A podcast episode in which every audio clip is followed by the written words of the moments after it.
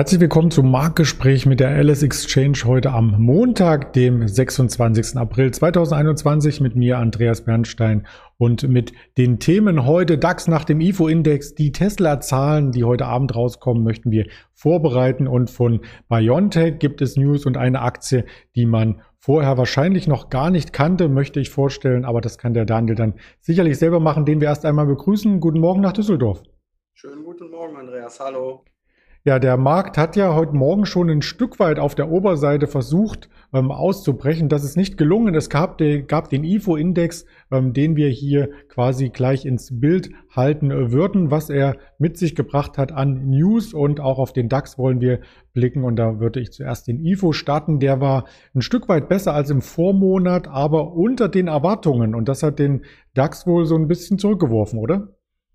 Ja, richtig, genau. Hat ein bisschen zurückgeworfen. Ähm, oder ich würde es vielleicht anders ausdrücken. Es hat zumindest nicht den Impuls gegeben, um weiterhin ähm, nach oben auszubrechen. Ähm, es, wie gesagt, wir kommen ja auch nachher noch auf den, auf den längerfristigen Chart. Ähm, wir pendeln immer noch um die 15.300 Punkte Marke. Ähm, ja, genau, da, da sehen wir es. Es hat halt, wie gesagt, nicht diesen positiven Impuls gegeben. Ist ein bisschen schade, aber ähm, wir sind immer noch auf einem äh, intakten Level bei 15.300.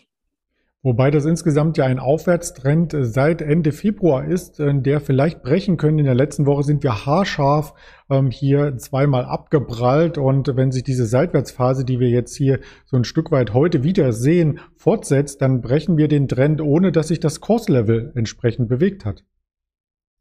Ja, äh, richtig, genau. Also ist nur im Moment auch so ein bisschen, ähm, wir sind ja gerade erst am Beginn der, der Zahlensaison ähm, in, in den USA. Wir warten so ein bisschen auf Rückenwind. Also die Indikatoren, die zeigen natürlich, die Wirtschaft erholt sich. Man kommt mit den Impfkampagnen europäisch und auch gerade in in den USA oder in äh, Großbritannien kommt man natürlich voran und wir warten so ein bisschen auf neue, starke Impulse, weil wenn man sich den, den Markt an, anschaut, sind wir natürlich die letzten Monate auch schon hervorragend gelaufen und jetzt versuchen wir das Ganze natürlich auch ein bisschen fundamental zu untermauern und ähm, da warten wir einfach mal ab, die nächsten Tage und auch Wochen, wie die Unternehmensmeldungen oder die Quartalsmeldungen zum ersten Quartal so verlaufen sind, ob tatsächlich so rosig oder vielleicht kann man die Erwartungen ja auch noch toppen.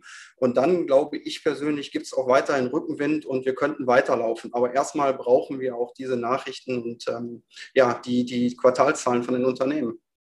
Ja, nicht nur von den Unternehmen die Quartalzahlen, wir brauchen auch eine positive ähm, Impfstatistik letzten Endes, also dass wir schneller durchimpfen, vielleicht auch zu anderen Ländern aufschließen können bei dem Impfen. Und ähm, wir haben dazu eine Meldung heute von BioNTech gefunden, die den Chart auf Allzeithoch bringt. Richtig, genau. Es sieht sehr gut aus. Ähm, BioNTech profitiert auch davon. Man verhandelt jetzt mit China mit einer, mit einer Impfzulassung. Das war vorher so nicht geplant. Und da ist man jetzt in konkreten Gesprächen. Das gibt der Aktie ähm, ja heute, man sieht es am Chart heute nicht, nicht unbedingt. Ähm, aber die letzten Tage Rückenwind. Auf der anderen Seite darf man auch nicht vergessen, ähm, gerade auch Johnson, Johnson Johnson hatte ja auch ähm, mal hier und da Probleme mit dem Impfstoff. Dann hat man den auf äh, Halted gesetzt und diese ganzen Probleme hatte BioNTech bisher nicht. Ähm, man konnte halt, wie gesagt, da zu jeder Zeit äh, profitieren. Und äh, jetzt ist es auch so, ich glaube, im Gespräch äh, ist, äh, dass man diese Impfung auch eventuell auffrischen muss. Und das gibt natürlich auch nochmal Rückenwind.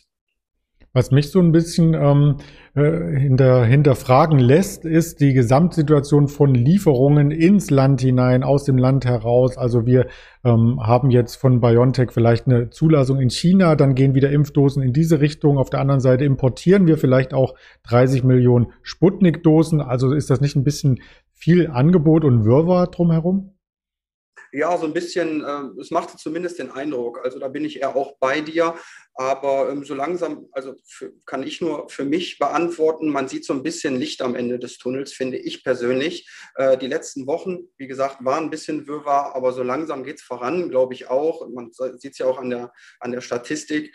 Ähm, ich glaube, wir haben zumindest jetzt bei uns in Deutschland, ich glaube, knapp über 20 Prozent äh, der Menschen haben zumindest eine Erstimpfung bekommen.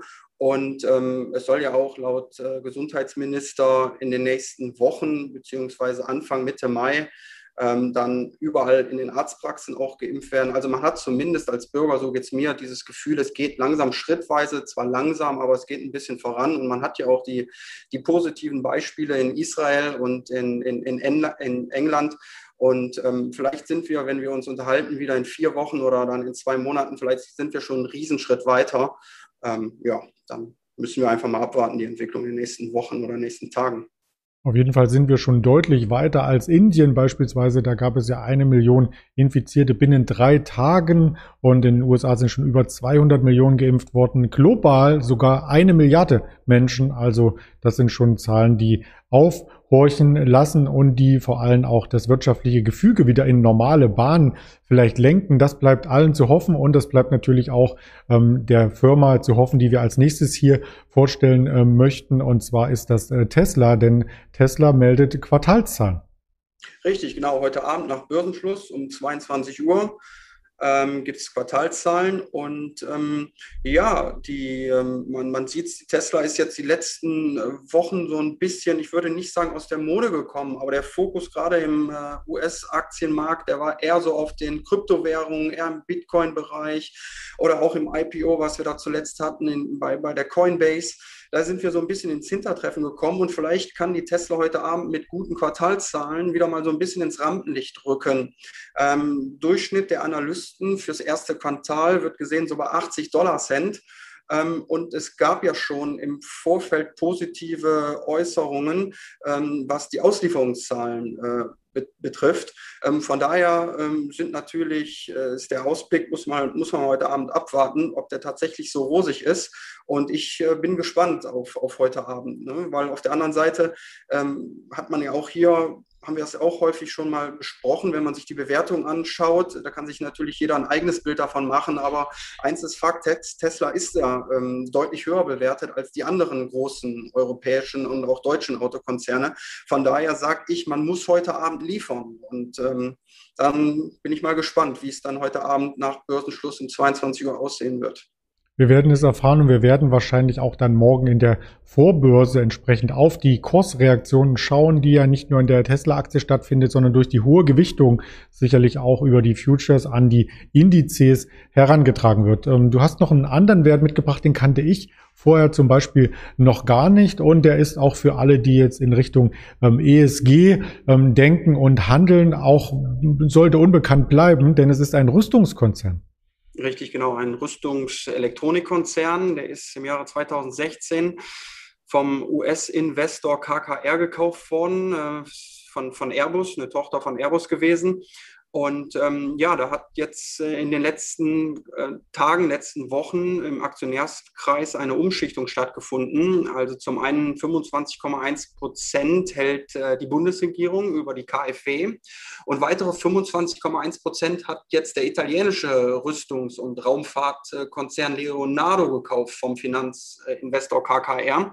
Ähm, das Spannende ist, vor, vor zwei, drei Wochen ähm, ist äh, für dieses 25,1 Prozent Aktienpaket ist ein Preis von 450 Millionen Euro bezahlt worden von der Bundesregierung. Es war so roundabout 17 Euro pro Stück.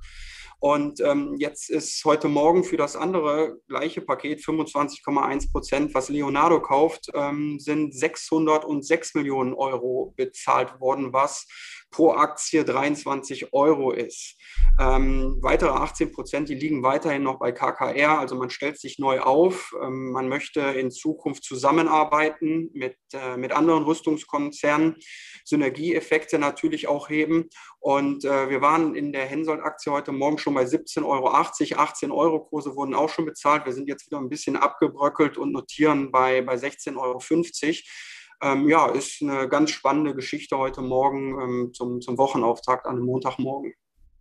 Ja, und spannende Geschichten sind ja auch äh, das Thema nicht nur bei unseren Mittagsgesprächen, sondern natürlich auch bei der Vorbörse und natürlich auch ähm, über Randnotizen an Wochenend-Spezialformaten. Und zu Tesla habe ich noch diese Randnotiz hier, ob Elon Musk denn überhaupt noch Zeit haben wird, sich um Quartalszahlen und Tesla zu kümmern, denn er wurde als Talkmaster hier verpflichtet und zwar in der US-Show Saturday Night Live soll er im Mai moderieren, neben Miley Cyrus. Also da hat er sozusagen nochmal ein anderes Talent, was er nach vorne bringen kann. Der Mann hat ja entsprechend viele Talente, fast schon wie wir, oder? Kann man nur sagen. Er hat zumindest ein gutes Zeitmanagement, würde ich mal sagen. Das würde ich auch sagen. Und äh, wenn die Zeit jetzt vielleicht für das Live-Video nicht äh, von Ihnen als Zuschauer gereicht hat, äh, dann gibt es natürlich die Kanäle hier noch einmal im Nachgang aufzurufen. Und da haben wir zur Verfügung Spotify, Apple Podcast, Deezer, YouTube sowieso, Twitter, Facebook und Instagram. Und mit diesen Worten möchte ich mich von dir verabschieden und wünsche dir einen erfolgreichen Handelstag, Daniel. Dir auch vielen Dank, Andreas. Tschüss. Tschüss und bis morgen. Tschüss.